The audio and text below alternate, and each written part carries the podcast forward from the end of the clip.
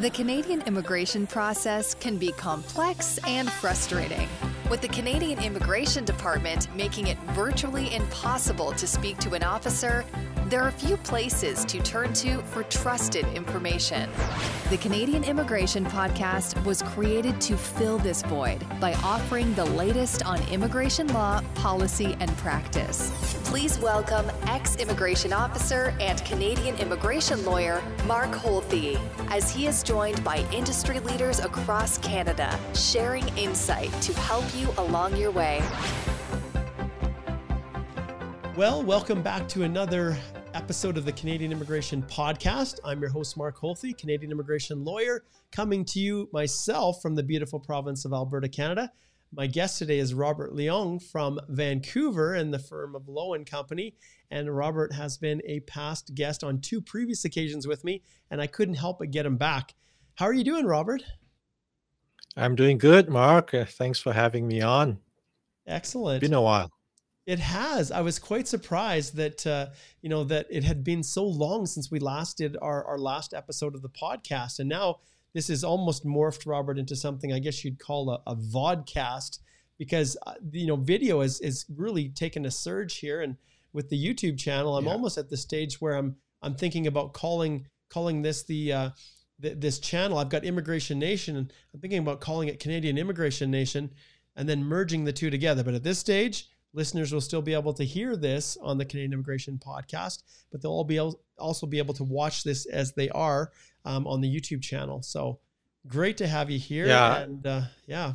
Happy to be here. I mean, I, I think your YouTube channel is it's excellent. I mean, I watch it, I subscribe to it, and I would encourage people to do the same as well. Well, uh, coming from you, Robert, uh, that that means a lot, my friend. You know, I always wonder what my peers think of what I'm doing and I know some of them think I'm a little crazy, but especially during this TR to PR pathway world that we're experiencing right now. And as we record this on April the 30th, 2021, um, it's quite amazing. And it'll be interesting to see how things play out after this pandemic with these big, massive um, influxes of, of people that may not have necessarily high human capital like we're used to seeing. Yeah. So how they you know how I mean, they for, adjust yeah for sure definitely i, I think you've got a, a lot of great content uh, on your show and uh, you know i especially enjoy those where you're actually outdoors you know when you're oh, on the water when you're yeah. in the bush. I actually yeah. enjoy those a lot yeah. Oh that's neat yeah. I recorded those last summer and i've got a whole bunch of new ones that i'm going to be recording this year. I actually have got myself a little drone a little mini a little mini lightweight little drone with a camera and to get some other wow. you know imaging and stuff like that. So but then people will be able to see how how fat i am robert how much weight i've put on since covid. So I, I better get out and get some exercising. So they'll be like my goodness mark you've put on a lot of weight yes i have that's all right life is good so as i yeah, was saying yeah, robert yeah. the last time uh, mm. the last time you joined me was way back i was looking at the date october the 14th 2017, and not much has changed really. We talked about um, permanent resident card extensions and basically strategies for retaining PR if you're outside of Canada, and um, you know if you're kind of stuck in that that period where you're wondering if it's going to work out.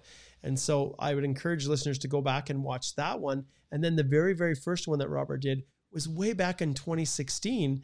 Um, was basically what to do when your LMIA is refused, and and Robert pushed back. One of his companies they he didn't agree with what you know what immigration or ESDC at the time had decided, and um, and so he pushed back, and it was a really important case for all of us. And so mm-hmm. that's what immigration lawyers do, right, Robert? We don't just accept decisions if we feel they're wrong. Um, we use the the tools in our toolbox to make sure that they're accountable and, and make things better for everyone that's applying through the programs. Yeah, I mean that's a part of the practice that I quite enjoy. I mean, which is you know to to really you know make sure that the the the, the people who are looking at applications are doing it properly, and that's all we're asking, right? We're just asking them to do it properly and making sure that uh, you know the applicants get a fair shake. Uh, and I enjoy that part tremendously.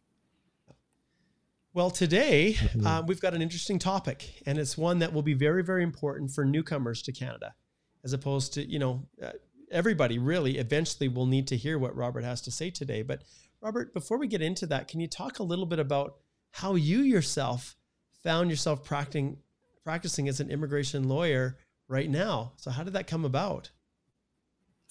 Yeah, actually, that that's uh, you know that kind of segues into uh, what we hope to discuss today because I've seen so many experts on your channel. You know, so many esteemed colleagues with uh, uh, who are experts in the law and, and, and and all that. And I thought, hey, you know, what could I add to your your channel? And and I think maybe um, I may be one of the few lawyers who have walked both sides of the aisle, and and, and that means that I've been an immigrant myself. I mean, I immigrated to Canada, so I've gone through that process myself.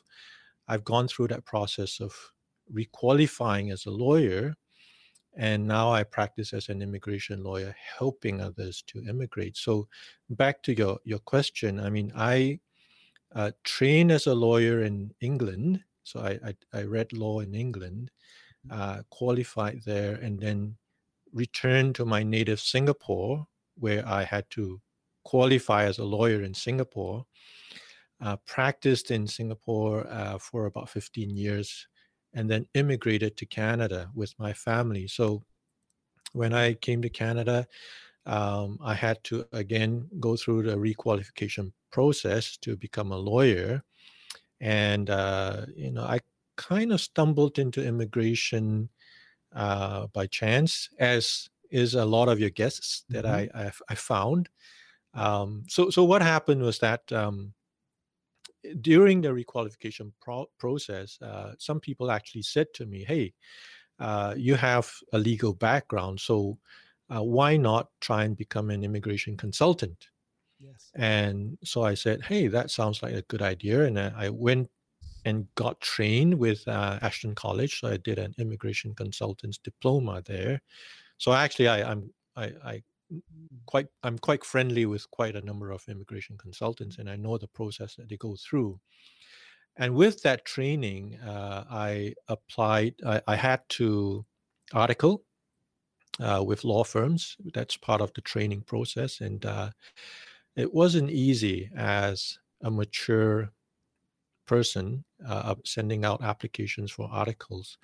Uh, but I was very thankful that uh, uh, Jeffrey uh, from Lowe and Company um, uh, looked at my resume and was happy to offer me a place in articles. And I've been with the firm ever since. So that's kind of how I ended up in immigration. Mm-hmm. Interesting. And, you know, mm-hmm. lots of people, when they come to Canada and they're completing their EAPR, they're immigrating through express entry. One of the attestations or acknowledgments that they make is that they understand that if they're working in a regulated occupation that they may not be able to work in that you know if that's their experience when they come to canada and they they make them acknowledge that thing which is um, you know it can be kind of discouraging when you've spent so many years in your home country and you're really an expert in your field and then you mm-hmm. come to mm-hmm. canada and they say well no you can't practice in that because you don't have the canadian equivalent so what was it like it what was it like for you going through that process and i'm assuming because it was a common law jurisdiction that it wasn't quite the hurdles that some of our our civil law um, you know colleagues have had to go through um, but what was that process like because you guarantee would have had to take you know the charter and and you know constitutional law and and administrative law probably and those kinds of things um, mm-hmm. so what was mm-hmm. that like for you yeah i mean you know the, it, it was tough um, very humbling. Uh, you know, you, are right. I, I, was very fortunate because having trained in England and having practiced in Singapore, which is also a common law jurisdiction, so I was given quite a lot of waivers in terms of what I had to go through to requalify. I still had to take exams.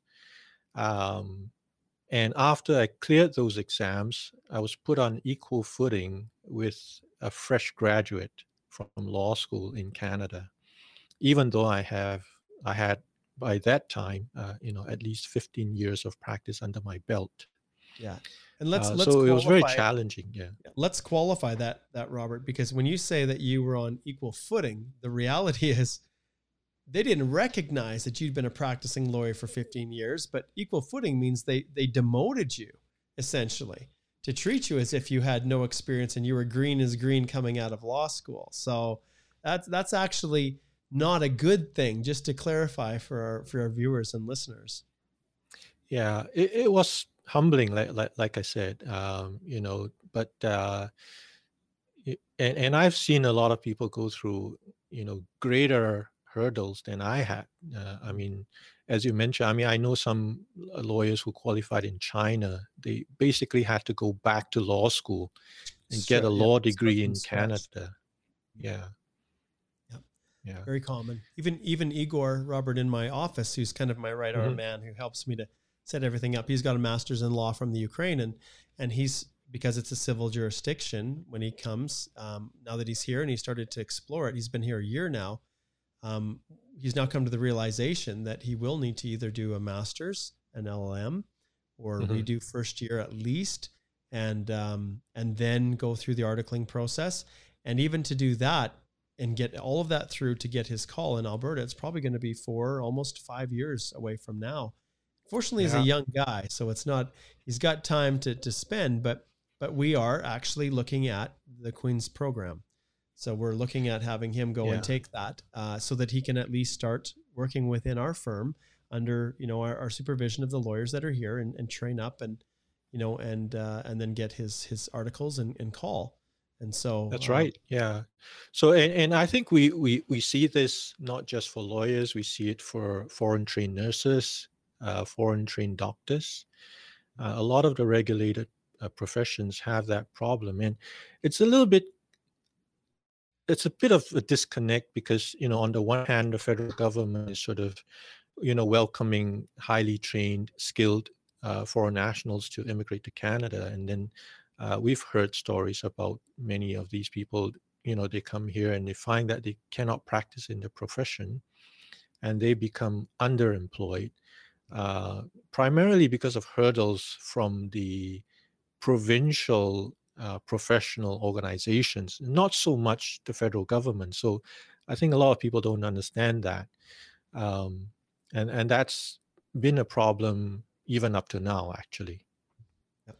I know in Alberta, they mm-hmm. enacted some, some legislation to cut through that red tape. And, uh, you know, I haven't had a chance to talk with um, Minister Copping and, and his um, Minister of Employment and Immigration here in Alberta. I haven't had a chance to connect with him for a little while but that was one of the pillars before the pandemic hit was a real concerted yeah. effort through that and you've identified yeah. uh, you know something that that many people don't understand is that this isn't immigration that's doing this or the federal government it is the provincial mm-hmm. regulatory bodies and i'll give you an example robert of a, a client who came in with her husband and her husband was um, he worked in low skill positions for a number of years and so she couldn't get a work permit and she was a trained nurse in germany and mm. there one program, and you probably don't remember it, a number of years back in Alberta that they called uh, Alberta Express, kind of, and it was open for about four months, and they just managed to hit it just perfect. And then, you know, they were probably here for about three or four years, and by the time they got their permanent resident status, her um, her work experience was too old, so she couldn't go and, and challenge, you know, the the nursing credential certification because her work experience was wow. older than what they recognized and and it was a disappointment because she would have been an unbelievable uh, nurse in the system here now she's mm-hmm. gone on mm-hmm. and done different things but i personally i thought i saw that as a real tragedy yeah so i mean it, it's not all doom and gloom obviously. I mean i I, yeah. I, do want to offer some encouragement to to the people watching. Mm. uh you know the one word that i always use is you have to be resilient. Uh, as an immigrant as a new immigrant you have to be resilient. You you have to keep at it. You have to do it for your family as most immigrants are doing. Um, you know and uh, but you know to to to sort of advise people that you have to come in with your eyes open right? The the application is just the first step. Then you got to think about okay what am i going to do once i'm here?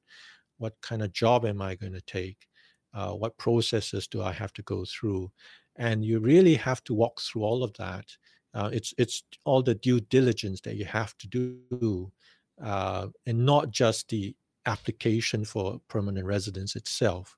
So, you know, I encourage people, you know, to not to lose heart. You know, keep at it. Um, you know, and you'll actually find that a lot of new immigrants are very, very resilient. They're very optimistic. Yeah. That's a great that's great insight because you know obviously when I'm I'll be honest Robert when I'm looking for new employees for my firm mm-hmm. I'm kind of partial to new immigrants and um, you know they're wonderful people right now the standards to immigrate through the economic programs are so high that they're often way more educated and their their English is almost as as good or better than you know some of the native born Canadians. And and there's just this when you talk about resilience, there's this desire to really excel and and take this opportunity that they have to to achieve all of the dreams that they've had in their lives. And and so there's you talk about initiative too. You know that is mm-hmm. just inbred into into newcomers to canada and so i i have a, a, kind of a soft spot in my firm for for for newcomers they're just wonderful additions yeah. to my firm so yeah and and you know hopefully even for uh you know canadian employers who may be watching this you know for a very long time we've we've heard about how canadian employers would only hire people with canadian experience, experience. i mean i don't really know what that means. And uh, there are i think more and more employers now uh, realizing as you do uh, how hardworking and, and how resilient and uh, uh, new, new immigrants can be and uh, you know don't shut out people just because you're unfamiliar with their track record from overseas yeah. because uh, you know they could really be people that are very experienced in their field and you just need that opportunity and everybody yeah. whether you have canadian experience or not each company has their own process of doing things and you think mm-hmm. even within our firms right we you know, we have our feelings about, you know, our colleagues and, you know, we, some we really respect and some, well, not as much. And sometimes if we have people that are coming and applying to our firm and they've worked somewhere else and, you know, and, and then we, we might have this feeling even amongst them that, well, that was one way you did it in that other place, but this is how we do it here in our firm. So you need to, you need mm-hmm. to learn and get experience doing it our way. Right. And so that, mm-hmm. that mentality exists even, even internally within uh, within Canada. So I think yeah, just to recognize for for newcomers that yeah, it can be tough. Yeah. It can be tough for everybody sometimes. Sure. And and you, are right. And and and you know I I'm not uh, you know totally uh, against regulatory bodies for requiring high standards for for new immigrants to come in to want to practice in professions. I mean, I went through it. I understand that there are reasons for uh, making me take the exams. There were reasons for making me go through articles and all that. And I can understand all that, uh, and I can certainly identify with, you know, making sure that you know people from across the world, you come here, you make sure you know how the way things are done here before we we we let you practice. And yeah. um, so I can understand that totally. Yeah. So, Robert, you yeah. went through the process of um, finding a job. You know, you mm-hmm. had to start from scratch, and and you had to after you were graduated and put, you know, even even before you went through articles, you you you know went and completed your consultant certification, and then were doing your practicum training. You had to get that first practicum, right? You had to that that you had to go through that process. So, can you shed some yeah. light or maybe some tips to the viewers? on you know getting that job and and and you know navigating this the hiring process in Canada? Sure. Um, again, I would always just encourage people to to just not lose heart. Just keep trying. Uh, you have to really grow very thick skin. Uh, what have you got to lose, right? So you know, just go out, put yourself out there, keep trying. If people turn you down, you know, just uh, water off the duck's back, right? Just keep trying, don't lose heart. Uh, I, you know, along the way, somebody may recognize what you have and and and give you that opportunity so i mean i i sent out many many letters for articles to different firms. Uh, had a whole lot of uh, uh, rejections. Uh, some didn't even bother to reply to me. Uh, but you know you just need that one opportunity to to to demonstrate what you can do. And and and so uh, you know just keep at it. That that's that's what i would say. Yeah. Okay, I'm to dig in a little bit deeper because we need to we need to get in a little bit more inside here. So, so how did you break that barrier with Jeffrey? So, how did you manage to to get him yeah. to bite? Well, Jeffrey may not remember this, but uh, you know, mm-hmm. I, I, sent in a resume to him, uh, and then I still remember one night I was at a, a, restaurant with my family, and I got a call on my cell phone, uh, cell phone, and it was from Jeffrey, and and he said, "Hey, I, I, got your resume and looks interesting. Looks like you had some training in immigration. Uh, looks like I'm from Singapore as well, so there's a little bit of connection there." Yes. And uh, he asked me to come down to have coffee with him, not an offer of a job, just to have coffee with him. Mm-hmm. And I said, you know, that's fine. I, I, got nothing to lose. You know, I've got uh, mm-hmm. plenty of time. So yep. we arranged for a time for me to pop in to see him and. It was only supposed to be like a 30 minute you know conversation you know yeah. just to find out what what i'm doing you know what and just from talking to him and sharing with him about my journey it turned into a two hour conversation mm-hmm. and uh, i really had an idea of what the firm was about what he was doing and i think he was also trying to you know figure out who I am and who I was and and uh, what I did. Uh, now, at the end of the meeting,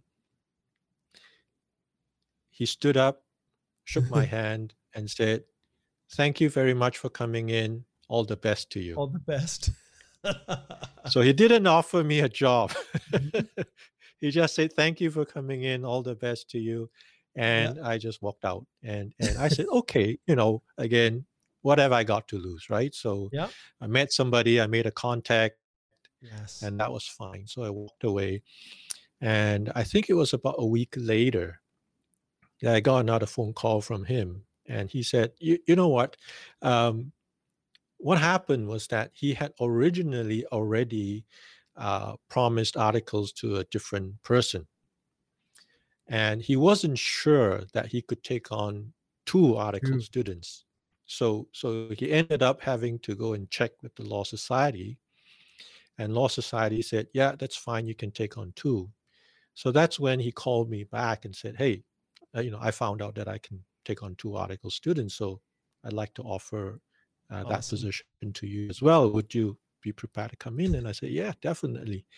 So so so that's kind of how i ended up uh, uh, with with jeffrey and i've been with him ever since yeah that's a wonderful story. And you know, there's mm-hmm. I think even as I went around looking for positions myself, you know, entering interviewing with a lot of firms, I was trying to get a job with one of the bigger firms in Calgary. I remember I had a couple mm-hmm. young young ones and another one on the way, and I needed to make hay while the sun shines. So I, um, yeah, I remember knocking and having interview after interview, and uh, in the end of the day, one offered me a position, and it was a perfect fit for me. But uh, there's a lot of rejections down that path, and uh, you know there I, I you know th- there's one of the things that we've been talking a lot about within the Canadian Bar Association is just is is racism and the complexities that exist within that, and you know trying to break those barriers down. And you know I'm sitting here as a I guess I'm described as a white male of privilege, privilege, right?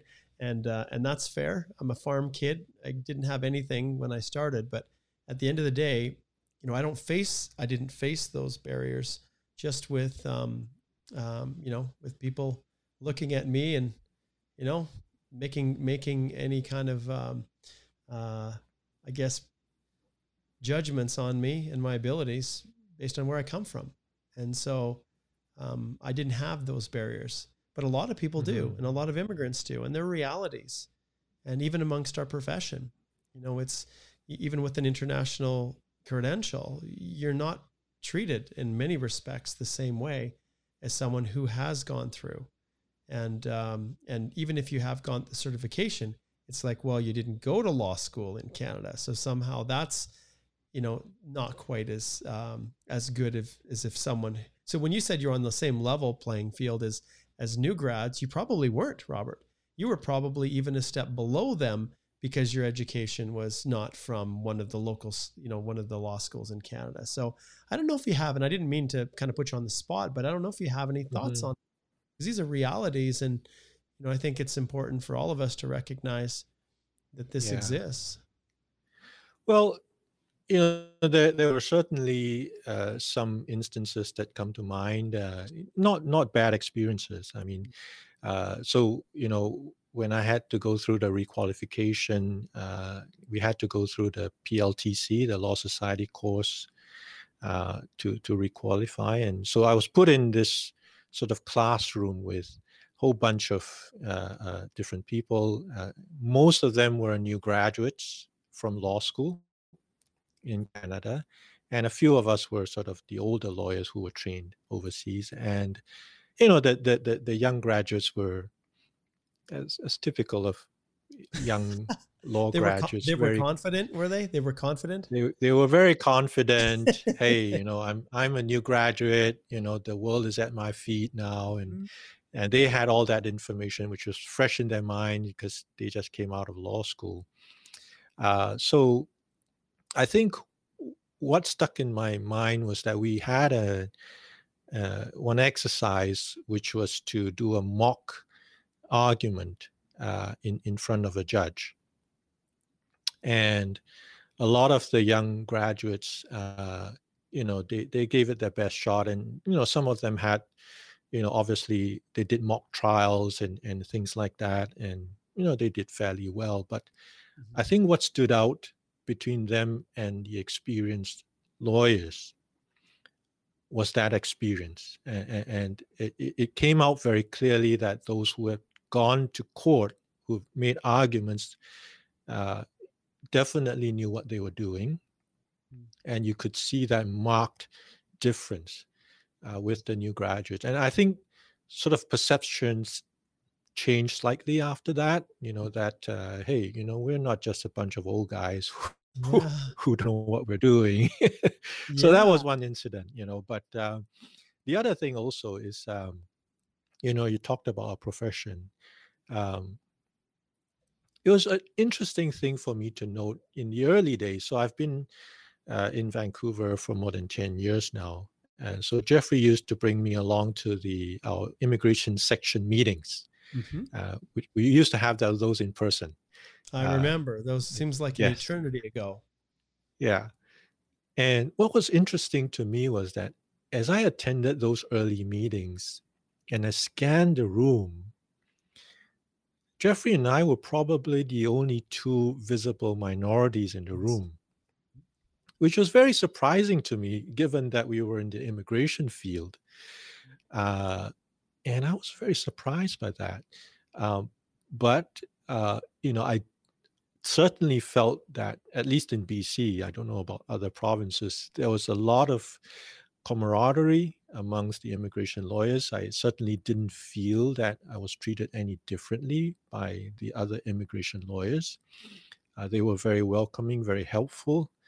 Uh, and I can see that the the bar has changed in the last 10 years. I think we're seeing more and more visible minorities now. Every time we go for the fall reception at the start of the, the year, uh, I see new faces and you know it's changed.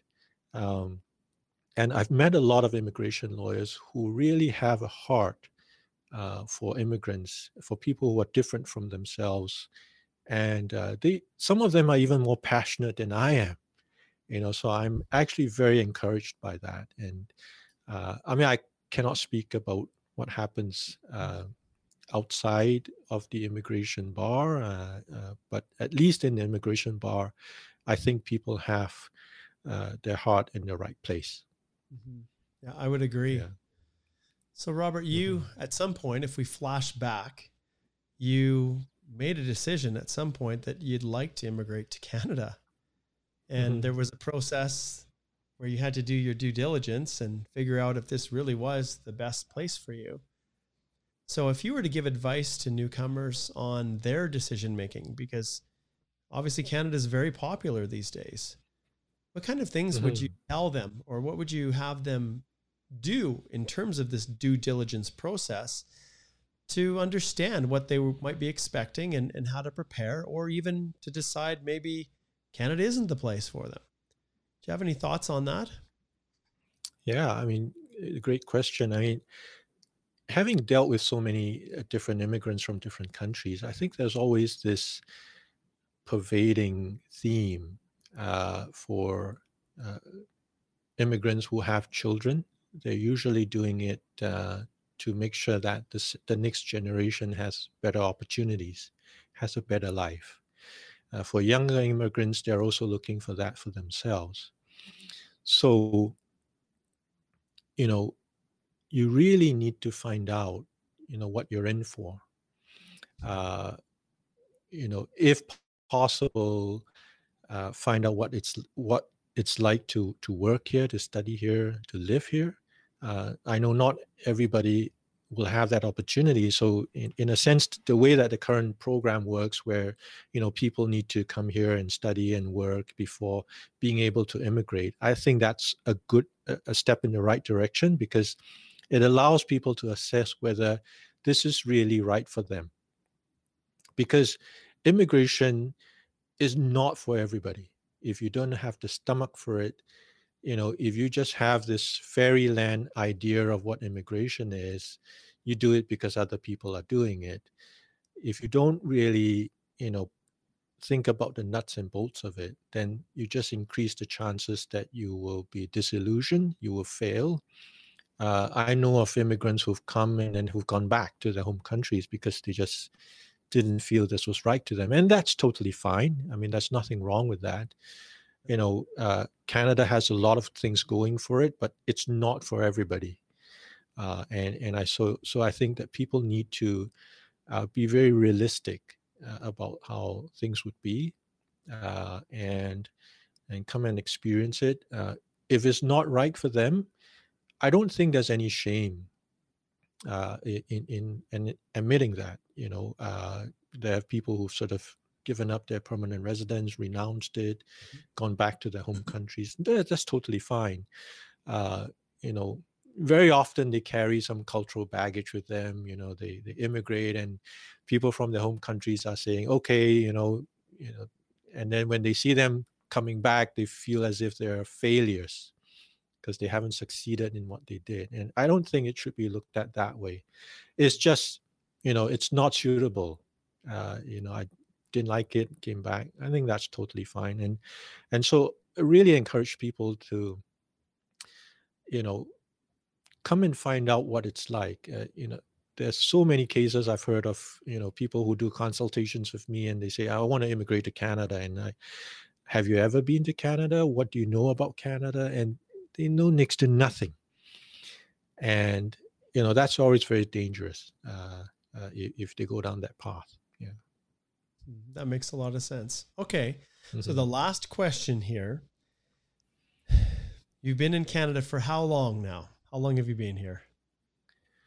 Well, uh, we landed in 2007, so okay, just more than 10 years. Yeah, 10 years. So you've had 10 years now to kind of become fully integrated, and and uh, you are far, far from a newcomer. But as you look back, what would you say is is one of the most positive benefits that has come to you and your family from making that decision to immigrate? Um, Canadians, by and large, are very accepting, uh, very nice people. Um, uh, sometimes uh, even too nice. I found, I mean, coming from a from, from an environment where, you know, sometimes we're very on guard about, uh, you know, uh, people around us. Uh, Canadians are very accepting, very nice on the whole, um, and I've never really felt uh, um, disadvantaged in in uh, my practice as an immigration lawyer. obviously, in the past year, uh, with a lot of anti-Asian incidents going up, I mean that's been a cause of concern for me. Uh, not so much for myself, but more more for my family. So I've got a wife and two daughters, and my wife does the groceries uh, every week, so she's out there while I'm in my office, and that worries me. And uh, you know, I, I, know it's probably just a small minority uh, of people, um, but uh, it, you know, on the whole, in the last ten years, we really appreciated the the vastness of this country, uh, how beautiful it is. Um, you know that I I could drive a whole day and still be uh, within British Columbia, not even into the next province. Uh, if I have to fly to Eastern Canada, it takes me five hours to get there. Yeah. The vastness of it, um, uh, the nice people that we've met. Uh, in terms of the immigration process, the immigration system is not perfect, but then again, uh, nowhere is perfect. Uh, you know, I've I've been uh, handling immigration appeals, judicial reviews, and by and large, you know, uh, we do what we can. I think people want to do the right thing. You do have one or two instances where it's sort of out of the ordinary, but by and large, people want to do the right thing. Mm-hmm. And to me, that's a sign of a, a mature democracy, uh, a mature uh, uh, civil service. Uh, and that's really very um, encouraging. And just to share with you, uh, last week, uh, I appeared at the Federal Court of Appeal for the very first time. Oh, congratulations. Yeah, thank you. I mean, it's it's a milestone for me I never thought that uh, a guy from Singapore uh, who never practiced immigration law before would ever have the opportunity to appear in front of the Federal Court of Appeal. Uh, and I was given that opportunity. So, wonderful. you know, that meant a lot to me. Mm-hmm. Yeah. That's wonderful. Well, thank you so much, mm-hmm. Robert. This has been excellent. I, as you can see, I love doing this. I love doing podcasts. I love doing uh, videos, live streaming with our Immigration Nation, um, largely for this reason. I get to see the amazing things that the immigration lawyers within our Canadian Bar Association and, and within our bar generally, the things that they do. And I think the mm. common thread throughout all of it is a real sincere caring for the work that we do and the people we represent.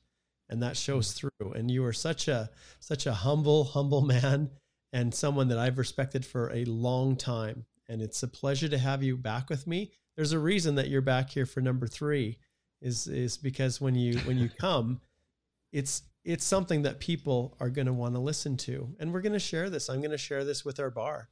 I'm gonna I'm gonna post it on the list serve and let people know that uh, they need to listen to this and watch this because it's um, it's it's really really insightful, and I appreciate it, Robert.